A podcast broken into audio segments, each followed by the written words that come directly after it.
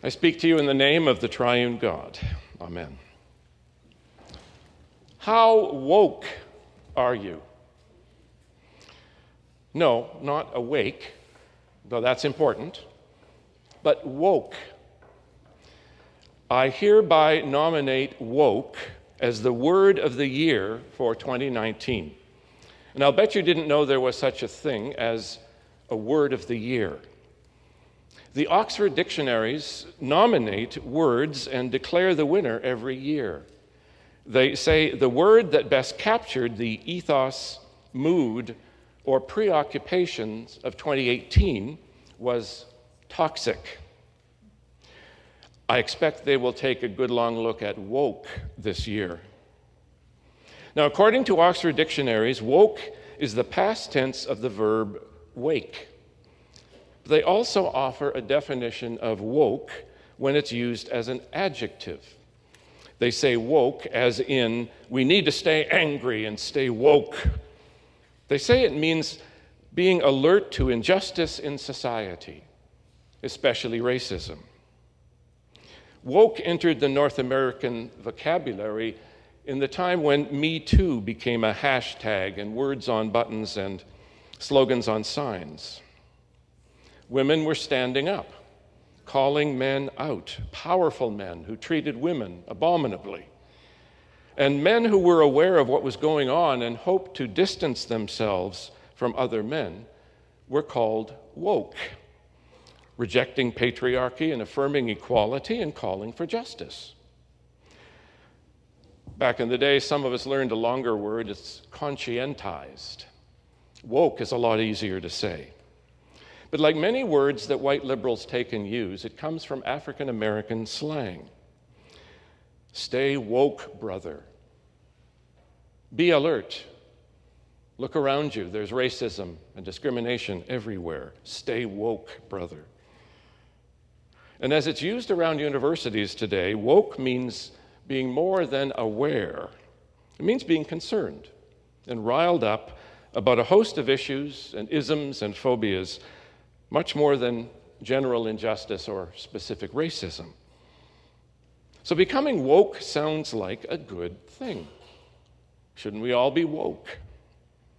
But there's a dark side to it.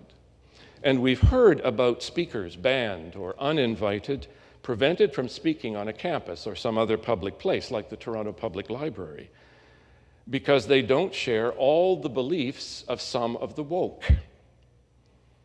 And there is a danger in increased awareness and expanded knowledge of even one issue or ism. We have trouble not only with people who disagree with us, but with people who basically agree with us but don't share our sense of urgency.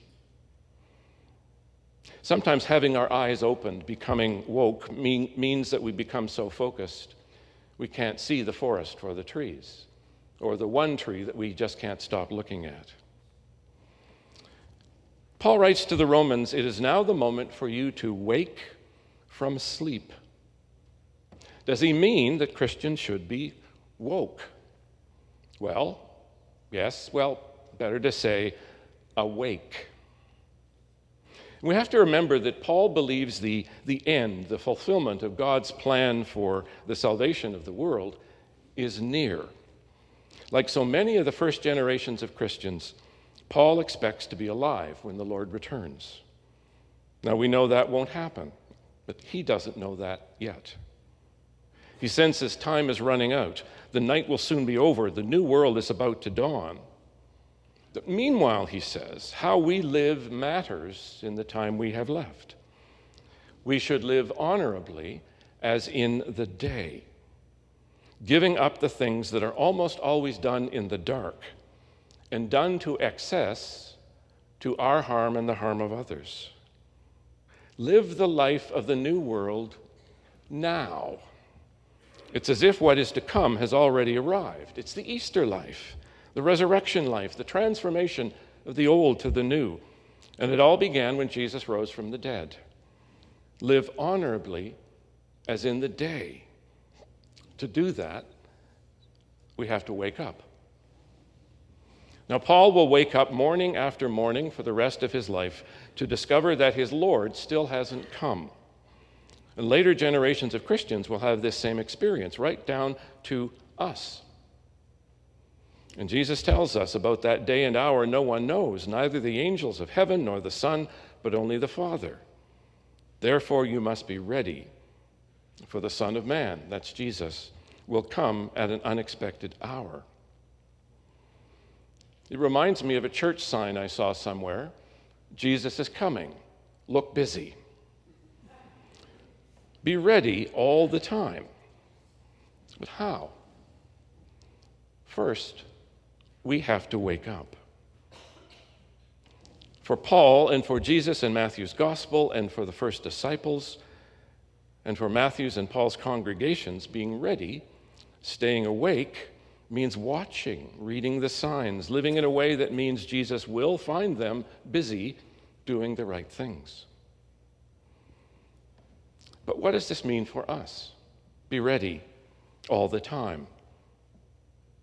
First, we have to wake up. Now, when Paul says it's time to wake from sleep, he actually uses a passive verb. So, what he means is it's time to be awakened. Now, is that the same as becoming woke? But who can wake us up? God, Jesus, the Holy Spirit? Yes, all three. The eyes that open when we're called to get up and get on with the day are the eyes of our hearts and souls. And in our world today, it seems isms and phobias have become the accepted norm. Pundits and politicians encourage, authorize, even bless forces that must be challenged. Because as we can see them with our eyes open, they don't just stand between people like us and certain others, they stand against God. They are not what God wills for this world and for all that God has created. The story that we'll remember at Christmas, the big story, I know it's a mishmash of, of Matthew and, and Luke, and we add details along the way to fill it in. You know, the, the donkey Mary rode, and the, the innkeeper and the innkeeper's wife, and the, the mouse in the manger, and, and so on, and we make it into a beautiful story. But imagine with me for a moment Mary gets a message from an angel. By our count, she is still a girl. By the count in her day, she is an adult of marriage, marrying age, but still young, still single. And she says she gets a message from an angel. And she claims that God intends to do great things for the whole world in and through her. Who will believe her? Who will listen to this, this girl? God's choice of Mary confronts sexism, ageism, and the religion that supports them. It also confronts the moralists because an unmarried woman, an engaged woman found to be pregnant, has no place in the community. She could even be stoned to death for heresy. And Joseph. Joseph defeats the fundamentalists who would remind him that the letter of the law says, Get rid of her for your own sake, preserve your reputation and the integrity of the community. And Joseph says no, because God has something else in mind. And Joseph and Mary come down from Galilee to Judea, where Galileans in general are not really welcome, encountering prejudice and classism. And, and what's Joseph really? A carpenter? A day laborer? A nobody? And who? Who are the first to receive the good news of the Messiah's advent in the world? A bunch of shepherds, a rummy bunch vagrants, people who are not fit to be employed in town. They come and go and they're expendable.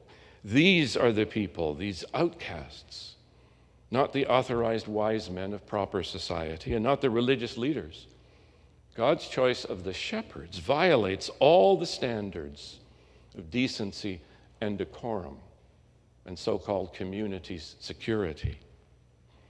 And then, if that wasn't enough, a bunch of foreigners arrive. We, we, we, like to think there are three, but we, don't really, we really don't know how many there are, but foreigners. And they're priests of some other religion, some religion that is not the religion of Judea. And yet they're the ones God chooses to reveal the advent of the Lord to the world. That's a challenge to xenophobia and nativism, and God helps them subvert a corrupt ruler's evil intent, at least for a while.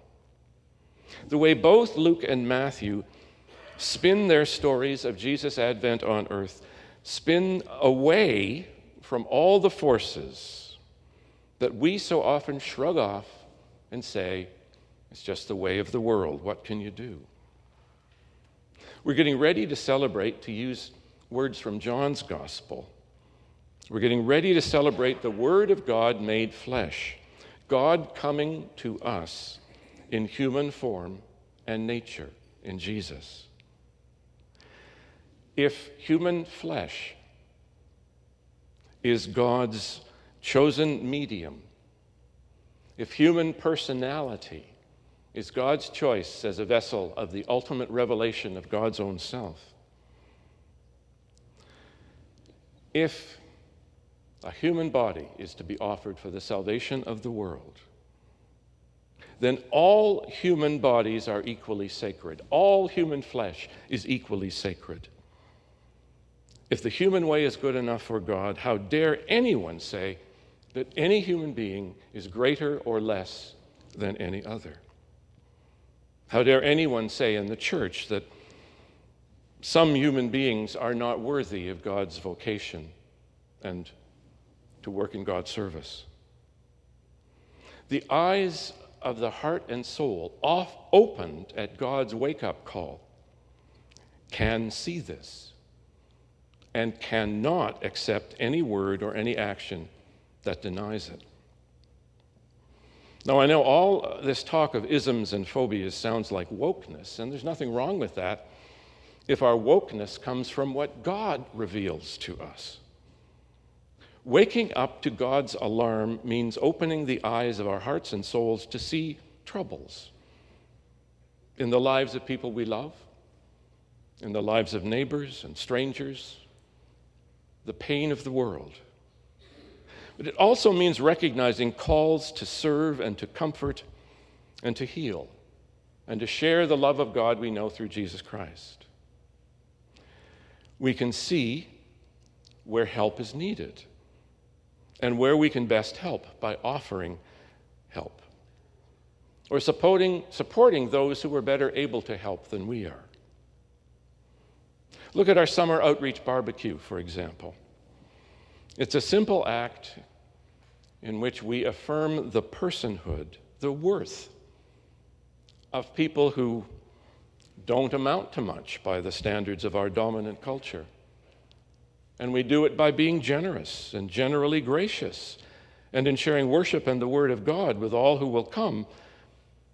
In moments like that, we see the kingdom of God already breaking through.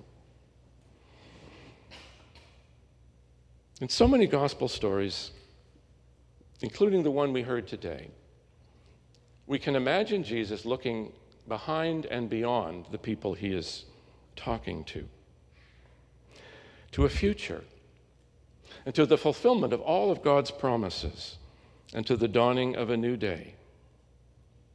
When God wakes us up, we can see through the eyes of our hearts and souls the future God has in store for all of us. We can't know the, the date or that of that dawn. It could be tomorrow, it could be a million years away. If we're awake, we can see it. Last Tuesday, when our session met, we engaged with a document that was sent to us from the last General Assembly. It's called Living in God's Mission Today. You can get it through the Presbyterian Church website. Perhaps do what one of the elders did just read the first three pages and then skip to page eight. But it is a detailed document. It's also an encouraging document. And one thing it says, specifically for us as Christians and as Presbyterians in Canada, the heart of mission for us lies in this powerful and inspiring hope for the future that is a gift from God. Can we see it? Are our eyes open? Are we awake? Can we see it? And can our neighbors look at us and have their eyes opened to see hope in us? I think we found the difference between being woke and being awake at God's call. Being woke at its best calls for action and struggle. Being awake at God's call calls us to action and struggle driven by a sure hope. A hope that draws us forward and outward and toward what God will do for all the world and all that God has created. And in Advent, we anticipate with joy that future. We experience a foretaste of it, and we get to work. Amen. Glory to God. We continue to worship God as we present our offerings.